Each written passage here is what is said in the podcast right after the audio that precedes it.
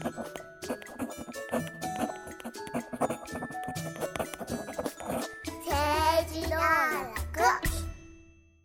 皆さんこんにちは。ポッドキャスト番組政治道楽 TBS ラジオ記者の澤田大樹です。そしてこの番組を一緒に担当してくれるパートナーは選挙ライターの宮原ジェフリーです。よろしくお願いします。よろしく TBS ラジオプレゼンツ政治道楽は趣味について語るように政治を語っていこうというポッドキャスト番組です。毎週月曜日に毎回20分ぐらいの番組を配信しています。えー今日は、えー2023年12月15日でございます。はい。はい。えー、矢ヶ崎さんは今日はいません。いませんはい。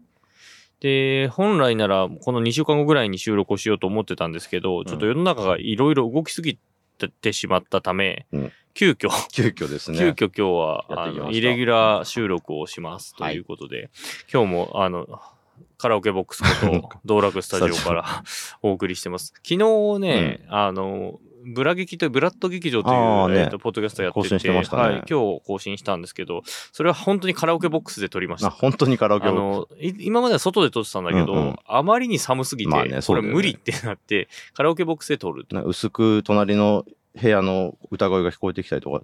あ、そうそうそうそうそう。だ BGM が流れてたんだけど、でもまあね、編集ソフトを使ったら意外と聞こえない感じで、えーはい、できたんでよかったですけどね。はい。はい。あの、カラオケボックスみたいな道楽スタジオから今日は二人でお送りしていますけれども、はいえー、配信日がですね、えー月曜日なので18日1日月曜はい、日。月曜日です。はいということで、ポッドキャストウィークエンドお越しいただきましてありがとうございました。あ と、あれもか。えっ、と、今週月曜日のもまだまだ収録前だったけど、はいえっ、と、道楽者の集いもお越しいただきありがとうございました。大盛り上がりでね。はい、そっちは大盛り上がりで。はい、今週1週間、24日まで、24日までえーはい、配信してますんでね。はい。あの時に話した内容が本当に世の中どその通りになっていくっていうのを見たうんね。いや、本当に、ぜひ、ちょっとね、復習がてらって感じかな。その、今起こってる状況の見ていただければ。何回も見直してるし、うん。はい。今のニュースと本当に補助線を引いていて、多分今起こっているものが追いか、追い越されたとしてもその先まで話してるので、うんうん。はい。これはなかなかですね。が、まだちょっと足りないところがあったので、今日お、大急ぎでね、はい。また追いついたりしたいなと思うんですが。そうですねじゃあまず、まあ、雑談的にちょっと言っていこうかなと思うんですけど、はいこれ、あ、そうだ。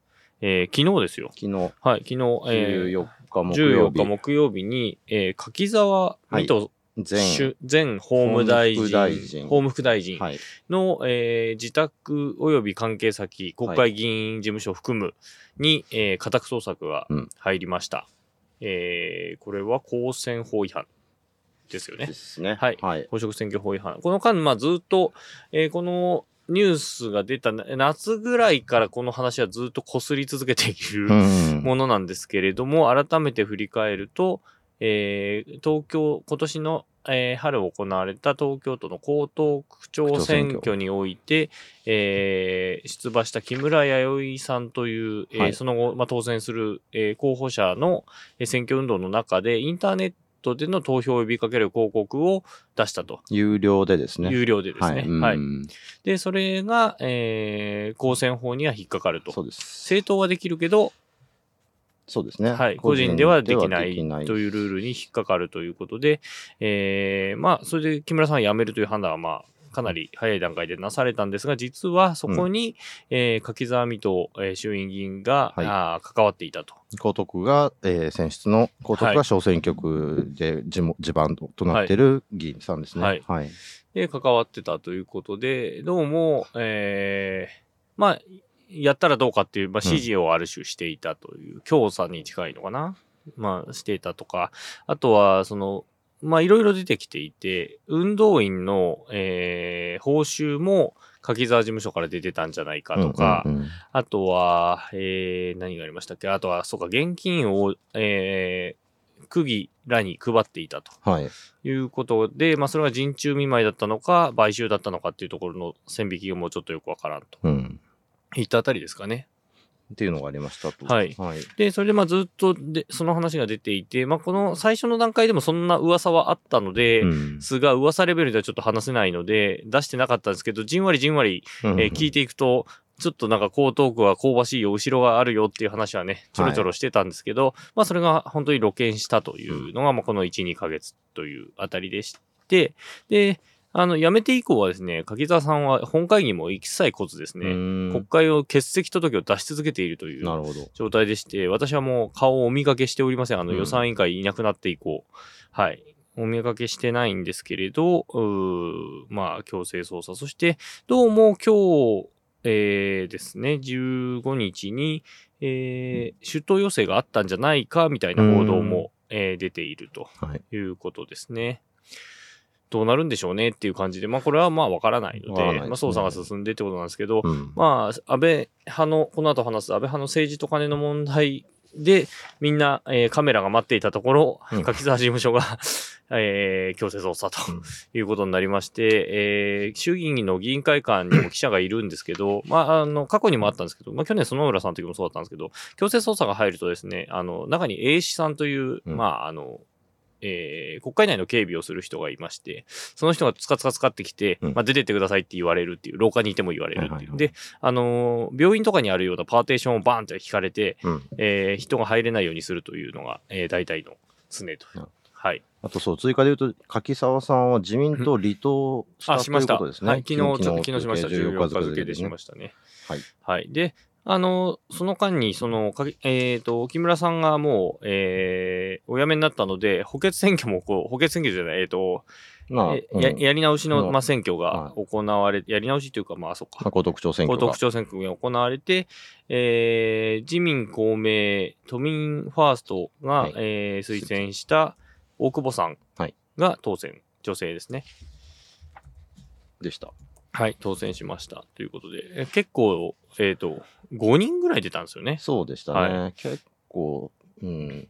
でで自民と、まあ、野党系がそうですね、共産、えー、あ共産えっ、と、立憲共産？立憲共産、あ、そう、ちなみにまあ国民、国民もそうだ、さっきの大久保さんについたんですよね。そうですね。で、立憲共産、えっ、と、令和がついた、えー酒井さんという、はいえっ、と、立憲の区議の方が、はいえー出て、えーでも結構差ついたんですよね。そうはい。ですね。2万票票以上ついたっていうことで、えーまあ、維新も出したけど、維新は最下位だったってことですね。維新は再開と、はいあとはその前回の区議選でトップ当選だった三戸さんという方も立候補して、これは区議のはい。あじゃあ東京都議の自由を守る会が推薦をしていた、うんこの方もまあ前線だったんだけど、っていう感じですね、はい。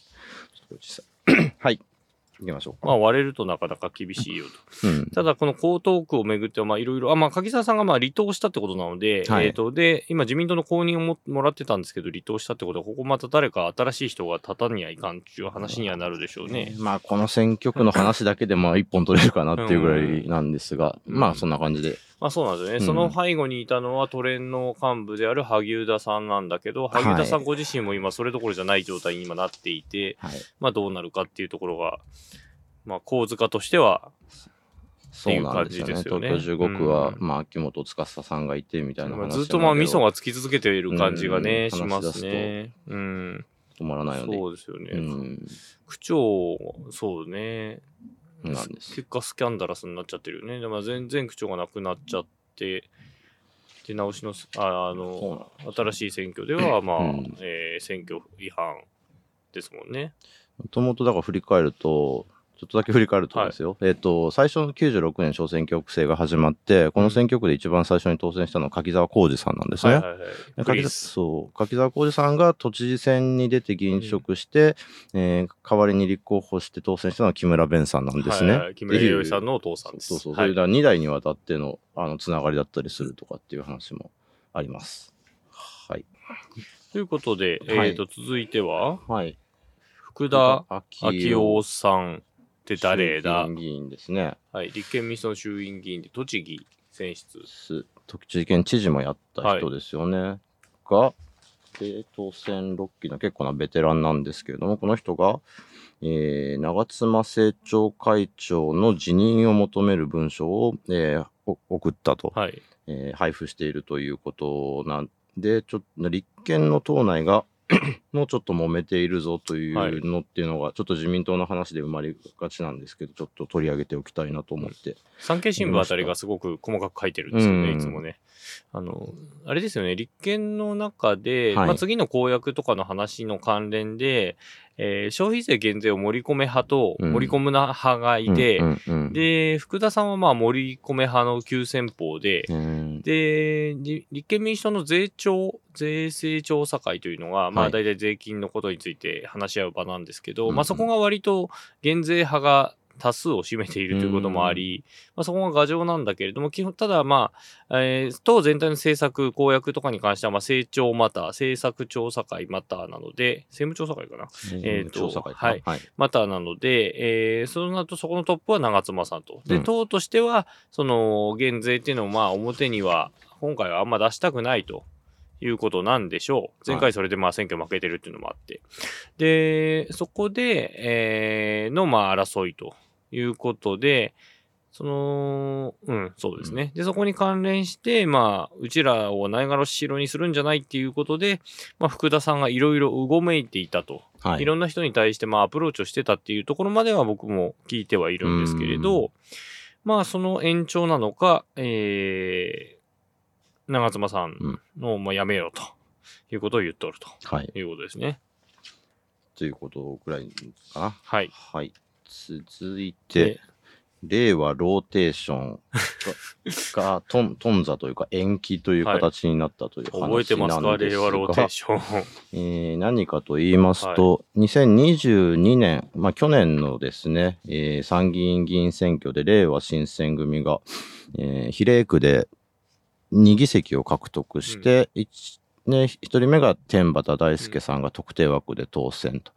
えーで、2議席目が、えー得票数で水道橋博士さんが、えーまあ、当選したと。で、まあ、その2人が当選したんですけれども、水道橋博士さんが途中で、えー議員辞職をするということになって、で、えー繰り上げで大島九夫さんが、えー今議員をやってらっしゃるんですけれども、えー令和ローテーションというのが、えー党内で参議院議員を1年ずつ交代していこうという、ね構想をこの、まあ、水道橋博士さんが辞めたときに、えー提唱して、で、まあ1年ずつで、たえー確かにその比例名簿に載ってる人が、ねまあもうちょっと人いるんですけれども、えー順に1年ずつやっていこうという構想だったんですが、えーこれ、まあ1年じゃ足りないぞと、うん。もうちょっとやりたいことがあるということで、えー大島九夫さんと話し合った結果、えーこれ、これ、この話については、えー延期という形になったという形になっています。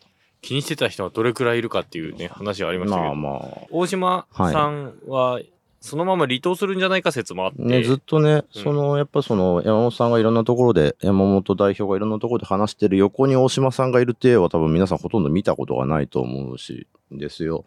っていうので、あまりそこ、特にね、大島さんも議員活動の中で令和新選組っていうのを押し出すこともあまりないという状態の中で、その関係がどうなったのかなっていうのは気になってた人がいなくはないのかなとうん思ったので、一応これも取り上げときますと。ローテーションだからあれなのかな短くなってくるのかな延期ってこあとは残りの人がですかね。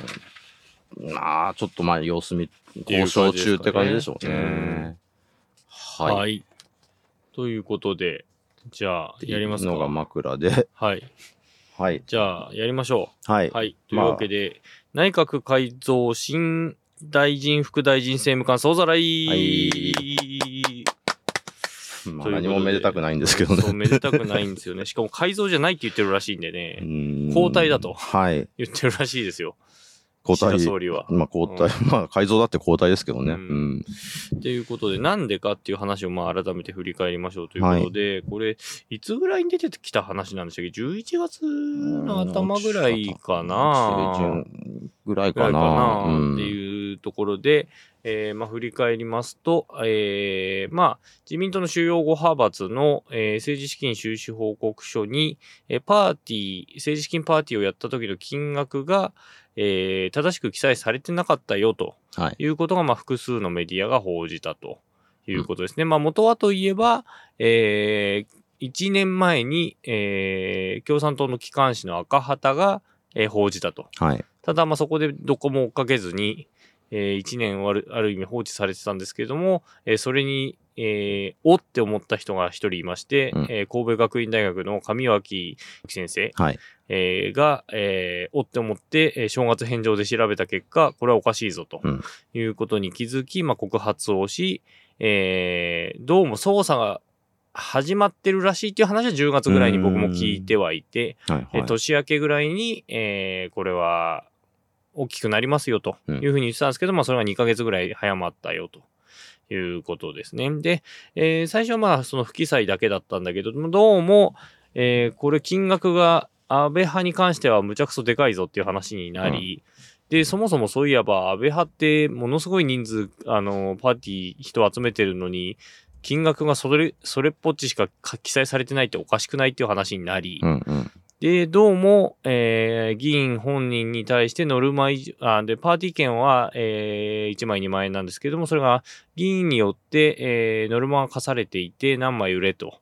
で、そのノルマを超えた分に関しては、その議員に関してキックバックがされていると。うんで、そどうもそれについては記載されとらんぞということになり、まあ、大騒ぎになっているということです。というのが、ざっくりだ。はい。説明でございます。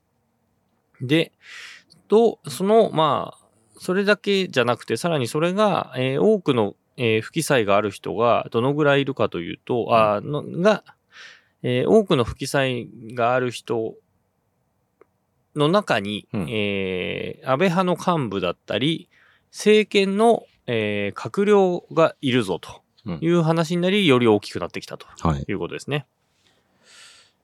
ということで今大騒ぎになり、えーそして、えー昨日、えーはい12月14日の木曜日に、えーまず安倍派の、えー閣僚が全員辞めるとうん。いうことになりました。で、その後に、えー副大臣も、えー安倍派の人は全員辞め、政務官も、えー自ら大丈夫という人以外は辞めたとはい。いうことですね。なりましたね。あと、補佐官もね、しれっと。あ、そうでしたね。そう。上野美智子さんもしれっと辞めとると。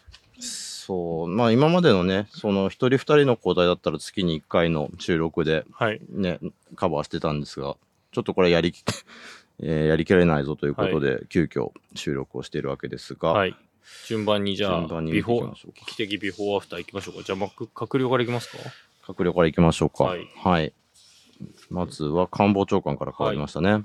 松野、博一官房長官ですね。ままあ、岸田内閣発足直後からずっと官房長官を続けてあ、はい。いました。えー最大派閥安倍派の、まあ、事務総長経験者とうんいうことですね。事務総長というのは、まあ、派閥の会長に次ぐえーポストで、えーまあある意味事務仕切りとか、うん対外的なものの仕切りとかをやってる、まあ、のの、まあ、事務スタッフもいるけれども、まあ、その議員の中でのトップってことですね。そうですね。はい。はい。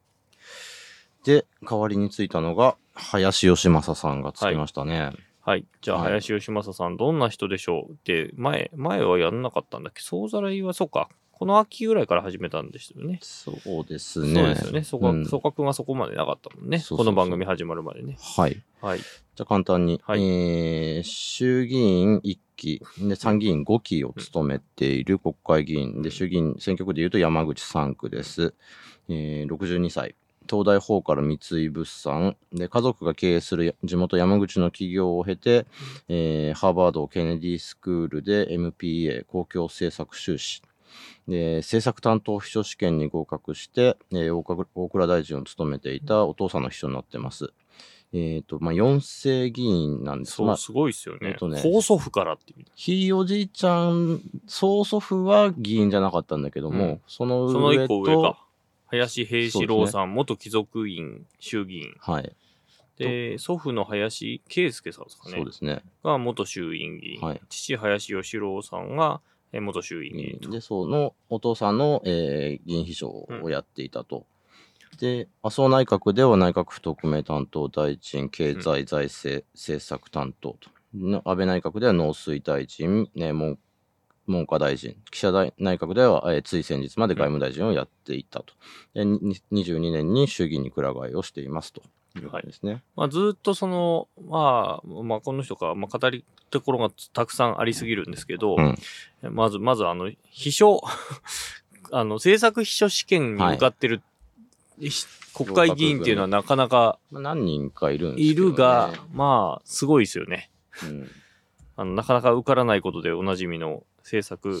秘書試験はい。を通っているということで、まあ、あとは、そうですね、ずっと、まあ、参議院から立候補してるんですけど、まあ、ずっと衆議院にくら替えしたくて、というのはなんか、まあ、総理になりたいという思いが強くあり、うんだったんですけど、まあ、それをずっと、まあ、ある種、安倍晋三さんに止められていたという、邪魔されていたということで、だったんだけれども、だったら無所属で出出たるわいと、えー言って、えー衆議院にくら替えして、まあ、見事、えー無所属。いや、で出たるわいぐらいの気概で結局、でで、当時の官房長官経験者者の、の河村さんの、えーを、まあ、まあ、不出馬に、お追いや追い込んで。っていうことですね。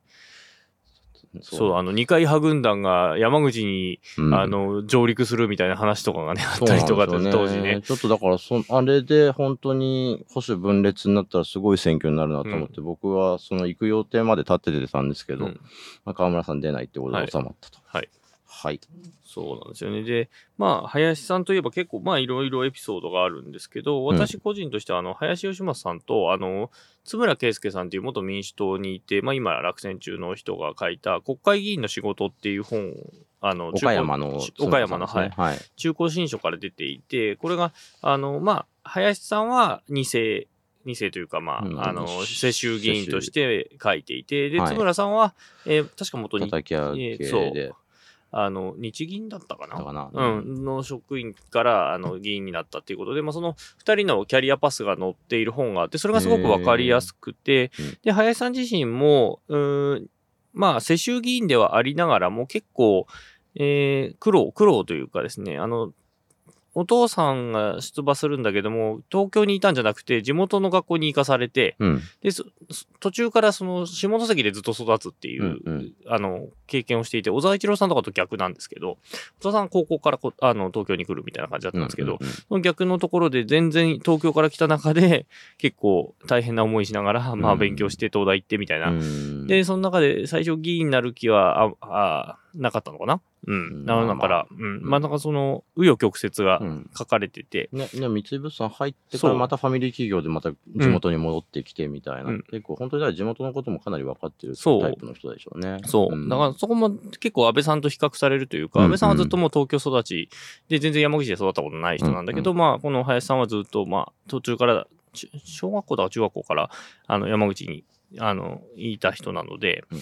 あのそことのあの比べられ方っていうのも結構安倍さんとよく比べられるタイプの人なんですよね。同じ山口だしね。はい。で、うん。ご自身は、あの、結構ピアノが、とかうん。音楽に造形が深いとか、まあ、ピアノとかやられたりとかしてて、で、あの、国会議員のバンド、うん。あの、議員ズという、ありましたね。はい。の、えー浜田康和さんとかですね、うん。小野木八郎さんとか、松山正治さんとかと一緒に、山本一太さんも一時期ね、ああ、いたて気がしますね。で、うん。そこのメンバーに今も入っているとうん。いうことで、私の知り合いが、あの、某ライブハウスで、あの、外務大臣辞めた後に、はい。あの、楽しそうに、えー、結構なんかを最近の話聞いているっていうのを目撃したということを聞きまして、あ、本当にお好きなんだなと。じゃあその、その人に私は議員図の話をしましたけれども、うんうん はい。趣味人、教養人って感じですよね。ただまあ、あのえっ、と、大臣時代に、えー公用車でヨガに通って、はいはい。えーそれが週刊誌に書かれるみたいなこともありましたという感じですかね。はい。あと、はいこの官房長官人事については、浜田安康和和さん、さそうんそう、議員に図の中身は。に打診して断られたみたいな経緯があったみたいこ誇示したっていうことを言ってましたね。ううんん。なかなかそういうのが表に出るっていうのもちょっと、ね、そう、なんか政権末期感がね。なんかその求心力に疑問符って感じですよね。そう。でも他にもね、あの、断った人が結構いるとうんいうふうにも聞いてますね。副大臣クラスでも。はいうん。まあやりたくないですよね、この。いまあや、いやすごい大変な仕事だと思うんですよ、しこかも、うんそう、こんだけ支持率の低い中の官房長官ってもう顔役ですからうね。うんだけど、まあ、あの、それこそ、あの、まあ、ある種宿敵の安倍晋三さんからも、もう代打と言ったらこの人だ、みたいなことを書かれてましたね。うんあの、安倍、安倍晋三回顧録かなんかで。はい。もう、答弁の安定と言ったらもう、まあ林芳正なんだとうんいうことはだからこれぐらいいの硬い人事にしないうんと、うん、っていうか、持たないってことでしょうね。はい。まあね、岸田派としても、あの、まあ、ツートップなわけですよね、今ね、岸田派の。まあある意味、そうそう総理岸田派そうですねなんですよね。で、一応、まあ、党の、あ党というか、まあ、派閥の実務をやってくれっていうことで、うんえー大臣を解かれた絵外務大臣外務大臣解かれて、まあ、ご本人はすごくやる気だったみたいなんですけど、うんまあ、解かれてしまったということだったんだけれども、まあ、すぐに呼び戻されるという。晴天の霹靂って言ってましたねうん言っ。てましたね。はい。はい。というあたりでございます。はい。続いて、林吉正さんだけですげえ喋っちゃいました。続いて、はい。西村経産大臣でいいですか？西村経産大臣。はい。西村経産大臣の代わりに入ったのが、え斉藤健さんですね。はいまずは西村さんは、あ、そうだ、えー西村さんのこの話しといていいですか？すね。西村さんは、あの、まあ、事務総長、安倍派の事務総長経験者っていうことだったんですけども、はい。まあ、最初はなんかキックバックとかうにゃうにゃ言ってたんですけど、うん。そのうちもう本当何も言わなくなってきたっていう感じで、後ほど説明します的な感じになってたんですけど、あの、この人をめぐってはもう一つ疑惑が出ていて、最近出ましたねはい、今週発売の週刊文春に架空パーティー疑惑とい。なんだ架空パーティーって、もう、はいね、パーティーを書いてないだけじゃなくて、架空のパーティーまであるのかみたいな話話なんですけど、これも、これも最近の話で、うん先週、えっ、と、12月8日の金金曜日なんですよ。問題になってからですそう。なった後うんに、えー、多分都市センターホテルっていう、まあ、国会からすぐ近くにあるホテルがあるんですけど、うんまあ、そこのえー会議室の一室で、あ会議室で、えー、まあ、あ勉強会というかですね、投票した、まあ、あのーえー西村さんの政治資金パーティーが行われていて、ではいパーティーと言いながら、実は講師を呼んで、まあ、昼食を取りながら、まうん。あ、あうんご講話を聞くみたいなはいはい。感じだったんですけど、あの、買った人が、えー誰一人来てない。ということで、うんで、えー中にいたのは誰かっていうと、講師以外にいたのは、えースーツ姿の、えー計算官僚、官僚たちがいたということで、まあ、省の職員さんですよね。うんで、まあ、西村さん的には自主的に出てもらったんだとはあ。いうことを言ってるんだけども、そんなことあるかいっていう、まあね、普通には思うんですけど、うんで、しかもそれが予算委員会の間の1時間にやってたんですよ。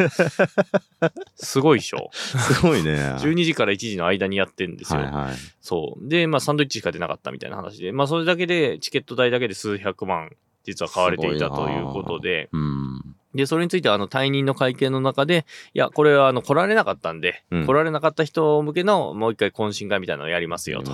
いうことを言っていたということで、なかなか、まあ、一言で言うと、不定なっていう。いやー、すごいですね。昔、カラ出張っていうのが問題になったりしたけど、うんそういうのを思い出しましたね。カラパーティー。うーん。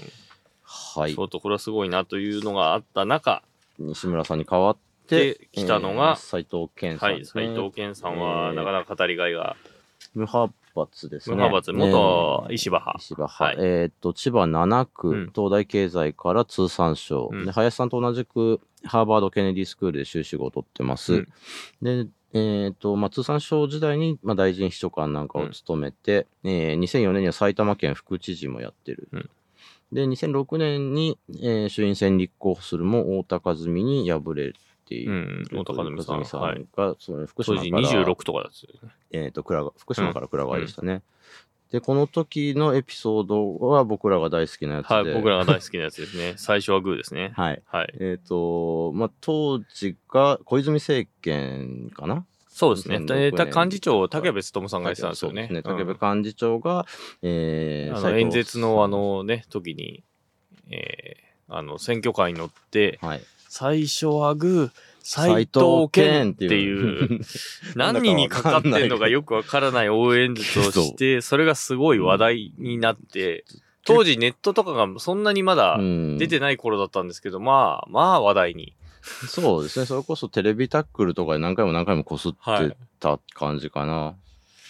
うん。だからやっぱあの、選挙好きの皆さんは、やっぱあれは覚えてますよね。そう。うんいまだにそう、もう20年近く経つけれども、斎藤健の名前を聞くと、いやーそうなんですよ。あのー思い出してしまうそう。あの、まとめて土曜日という TBS ラジオの番組のプロデューサーも政治が非常に好きで、はい。まあ、今回その代打が、代打というかまあ、なるのが誰だっていう話をしたときに、まあ、斎藤健さんだというのが出たときに、わあ、最初はグー来たかっていう、まだ言うかっていう。まだに言われるはい、っていう感じです感ね。じです。で、えーっと、キャリアとしては、えあで、まあ、その後、2009年の選挙では復活当選、うん2012年からは4期連続小選挙区で当選をしていると。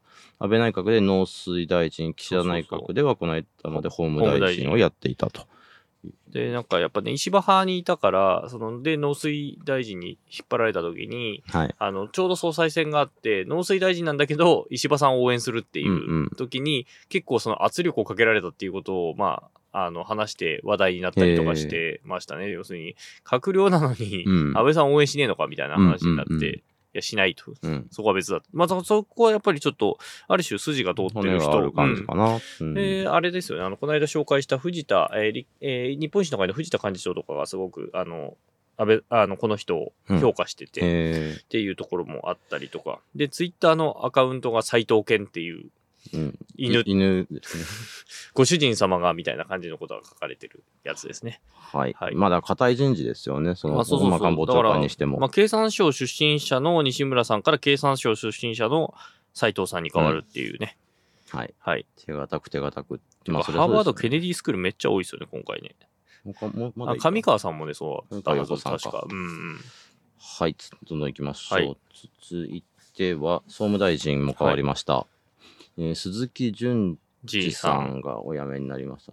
で、代わりに松本武明さんが、えー就任と。はい。鈴木淳二さんについては、えーまあ、安倍派だったんですけど、キックバック当初否定してたんですが、今日になって、えー今日15日ですけども、はいえーまあ、あの、あ、退任の会見でちょっともらってたみたいな話になって、今日調べたら60万円あったということを5言ってました、ね年間で60万円、コメントとしては、巨額の裏金を作って還流してるという事実がないので、それについて申し上げた。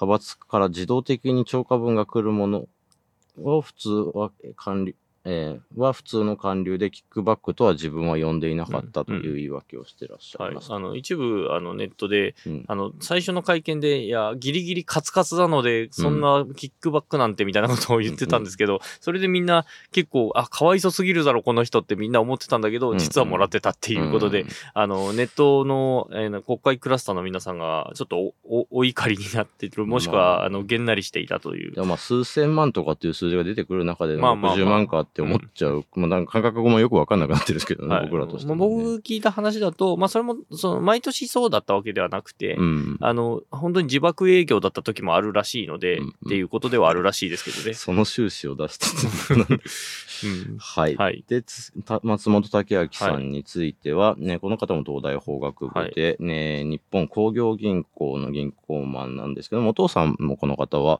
えー元防衛庁長官の松本十郎さんの秘書,、の秘書官に、まあ、途中から転職と。で、96年にお父さんの後継として立候補したんですけれども、保守分裂という形になって落選。うんで、00年、2000年に民主党公認で初当選。だけれども、2015年に安保法制に関する、えー路線の対立で、えーみ15年はまだ民主党かな。民主党民主党、はい。を離党して、その後はまあ無所属だけれども、まあ、じまあ、自民党に近い立場で国会議員として動いていって、えー2017年では、えー自民党公認で当選と、まあ、それ以降ずっと当選重ねてますよという感じです。えーと、伊藤博文の子孫なんですね。でもあると。で、菅直人内閣で、えー外務大臣、岸田内閣で総務大臣をやっていましたと。民主党政権で閣僚をやった人で、初めて自民党で閣僚をやった人だったはず。ああ、な民主党議員だった人はいるんだけど、うんうんうんうん後藤茂之さんとか。うんうん。だけど、閣僚両方やったのは多分松本豪明さん。あ、で、あ通称豪明さんと呼ばれてます。ね竹明さんなんですけど、有則読みってやつですね。で、はい兵庫11区で64歳です。はいで、ちょっと見つけてしまったのは、うんあのー昨日どっかの社の質問で言ってたんですけど、基本この人全部代打なんですよ。過去やった大臣。えっ、と、民主党政権で外務大臣やった時は、あのー前原さんが、あのーうん。在えー在日外国人から、あの、献金を受けてたっていうことを理由に、はい財務副、はいあの、外務副大臣だから昇格するっていう形代打なんですよね。で、前回は、あのー寺田稔さんが政治と金の問題でお辞めになって、その代打で、えー入ったと。で、今回も、今回も鈴木淳二さんの代打なので、そう令和の若林正人に またこの間の、この間のあれですね。ははいい。あ、この間、そう、いこれね、あの、あの、あの中の話を。正俊さんの話は前回したかな？そうですねうんはい。はい。あの、押しボタンのはい。ですよね。はい。っていうことで、あの、ま、松本さん武明さん、なかなか、なかなか、あの、おお気持ちがハイソ、ハイソサイティらしくて、はえーなかなか記者がとっつきにくいということで、あの、界隈では有名な。なので、そういう人、そそういう人、ちょっと、ちょっとね、その、お育ちがよろしい系の人が多いかなってまあ感じですね。そうですね。続いて、農水大臣も変わりました。ははいい。辞めたのが宮下一郎さん。はい。えー代わりについたのは高本哲司さんです。宮下一郎さんは、えーこの間はどんな対応でしたっけ？えっ、と、宮下一郎さんはもう最初から最後までキックバックはもらってませんとはい。いう方でした。はいはい。なので、一番まあ、とわちりを食らったというか、割を食ったのが、まあ、あのね、鈴木さんのように、うんもらってないって言った後にもらってたっていうのはあるかもしれないですけど、まあ、でも宮下さんに関しては退任の会見の中でも、まあもう、もう変わらずもらってないとうんいうことは言ってたので、一番まあ、とばちりを受けたのはこの人であるとは言えるかなというふうには思いますけどね。はい。はい。変わって、坂本哲司さはい。んが大入閣という形73歳。73歳、森山派。熊本3区当選7回。はい、はい。中央大学法学部から熊本日日新聞。記者さんですね。ですね。うん。で91年から熊本県議会議員を4期務めて、2003年に衆議院で、えー無所属で立候補して、えー松岡俊勝さん当時を下して初当選。2005年には落選したんですけれども、えーとまあ、松岡さんお亡くなりになってしまって、その補欠選挙以降当選を重ねていますと。で、えー松岡さんもね、農水大臣でしたもんね。そうでしたね。うんで、菅義偉内閣で一億総活躍担当大臣、孤独孤立対策担当大臣、うんまあ、再入閣という形になりますね。まあ、全員再入閣なんですよね、今回ね、あそっかそうですねんんで、ね、えー松本さん前任だし、はい。えー斉藤健さんは元通産、うん通産だから、まあ、あの、ね、計算官僚だし、まあ、勝手知ったるみたいなところはみんなある感じですよね。実績のある固い人ってそうですね、感じですね。坂本さんも、その、前任の大臣の時は、その、あの、いわゆる内閣府特命担当系なんですけど、はい。もともとやっぱ農水族なので、うんもう、わ勝手知ったる人を入れたって感じですね。うんうんうん農水大臣、あまあ、いしっくりくる人が入ったなっていう感じがしますね。確かうん。に。いや、まさに、やっと適材適所って感じです、いやいや、本当に、最初からやれっていうね。ははい。い。ここまでがということで大ここまでが大臣でした。はい。サイズ道楽今日の配信はここまでです。続きは次回に配信します。